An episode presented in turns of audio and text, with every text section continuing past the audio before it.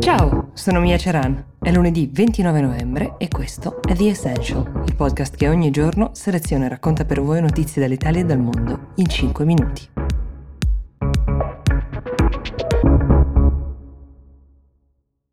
Non possiamo non aprire con le informazioni che abbiamo per ora sulla variante Omicron individuata in Sudafrica, primo paese nei confronti del quale molti paesi, tra cui il nostro, hanno preso delle misure stringenti bloccando i voli provenienti da lì. In Italia ne abbiamo per ora individuato un solo caso, così pare. È ragionevole però ipotizzare che la variante possa essere più diffusa di quel che sappiamo. Ci sono casi conclamati anche in Belgio, in Germania e in Gran Bretagna in questo momento in Europa.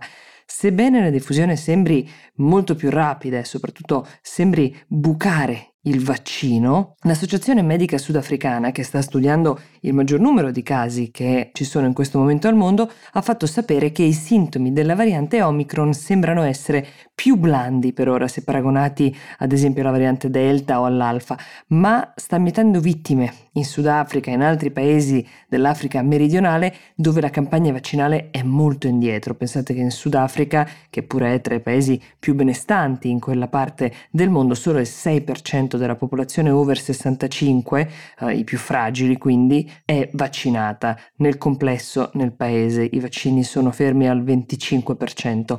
Boris Johnson, parlando ai cittadini britannici, ha detto che anche contrarre il Covid con variante Omicron potrebbe ridurre lo schermo di protezione del vaccino, anche per coloro che hanno invece completato tutte le dosi. Tra i sintomi siano scomparsi quelli che toglievano l'olfatto e la capacità di sentire i sapori, il che ha reso più complesso identificare il fatto che si trattasse di Covid in un primo momento. Tra i sintomi invece più comuni della Omicron ci sono un generale senso di affaticamento piuttosto forte e, soprattutto nei bambini, un battito cardiaco accelerato. Non è un caso, come ormai sappiamo, che le nuove varianti provengano da aree del mondo dove i vaccini sono considerati una rarità o dove le campagne vaccinali sono ancora molto molto indietro, come nell'Africa meridionale. È proprio lì che si creano, abbiamo imparato, le mutazioni. In Sudafrica in particolare la popolazione sembra piuttosto scettica ad adottare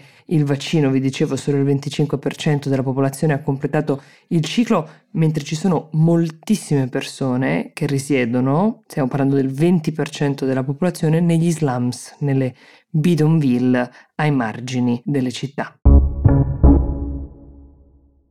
Molti di voi hanno suggerito nella puntata del sabato, quella che facciamo insieme, di parlare di come stanno andando le cose in Afghanistan in questo momento, a circa 100 giorni dalla presa di potere dei talebani. Non sono riuscita a parlarne sabato scorso, però mi sembra un ottimo spunto e quindi lo faccio oggi. Intanto ricorderete che nel paese è in corso una crisi umanitaria tra le più tragiche che la popolazione afghana abbia mai conosciuto, e alle origini di questo rapido peggioramento delle condizioni di vita c'è il fatto che l'Afghanistan sia profondamente dipendente da almeno 20 anni dai finanziamenti e dagli aiuti esteri, che foraggiano quasi l'80% della spesa pubblica e il 40% del suo PIL. Tutti questi finanziamenti e aiuti sono stati congelati nel momento in cui sono saliti al potere i talebani. Stiamo parlando di miliardi di dollari che abitualmente venivano depositati in banche estere e ai quali accedeva il governo in carica. Questo ha acuito una serie di problemi strutturali del paese, come la malnutrizione di alcune fasce della popolazione, ma anche la chiusura di alcuni ospedali che sono rimasti senza fondi, con i medici e gli infermieri senza lo stipendio da mesi. Gli aiuti che arrivano da organizzazioni internazionali che sono impegnate sul campo, come ad esempio il World Food Program, che è il programma delle Nazioni Unite, sono di fatto pochissima cosa rispetto all'entità del problema, che ha anche portato ad un rapido incremento del crimine. Non sto parlando soltanto di furti e di rapine di persone disperate, ma anche di rapimenti con richiesta di riscatto. Ecco, qui c'è un po' il primo elemento che soprattutto gli afghani non si aspettavano. Ci si immaginava infatti che con l'arrivo dei talebani e tutte le violazioni delle libertà individuali che sappiamo, Ci sarebbe però stato più controllo, più sicurezza, un pugno duro contro la criminalità, che invece sta diventando un problema fuori dal controllo dei talebani. I paesi occidentali stanno usando il blocco dei finanziamenti di cui vi dicevo prima e anche le sanzioni come strumento per far ridurre le limitazioni alla libertà individuale che i talebani esercitano sulle donne, ma su tutta quanta la popolazione in realtà, per ora con scarsi risultati. Sono aumentati anche gli attacchi terroristici nel paese, quelli da parte dell'ISIS che, concorre con i talebani. In Afghanistan loro sono in un conflitto aperto. Il New York Times parla di 54 attacchi, di esplosioni suicide e omicidi orditi dallo Stato Islamico in Afghanistan da metà settembre a fine ottobre scorso.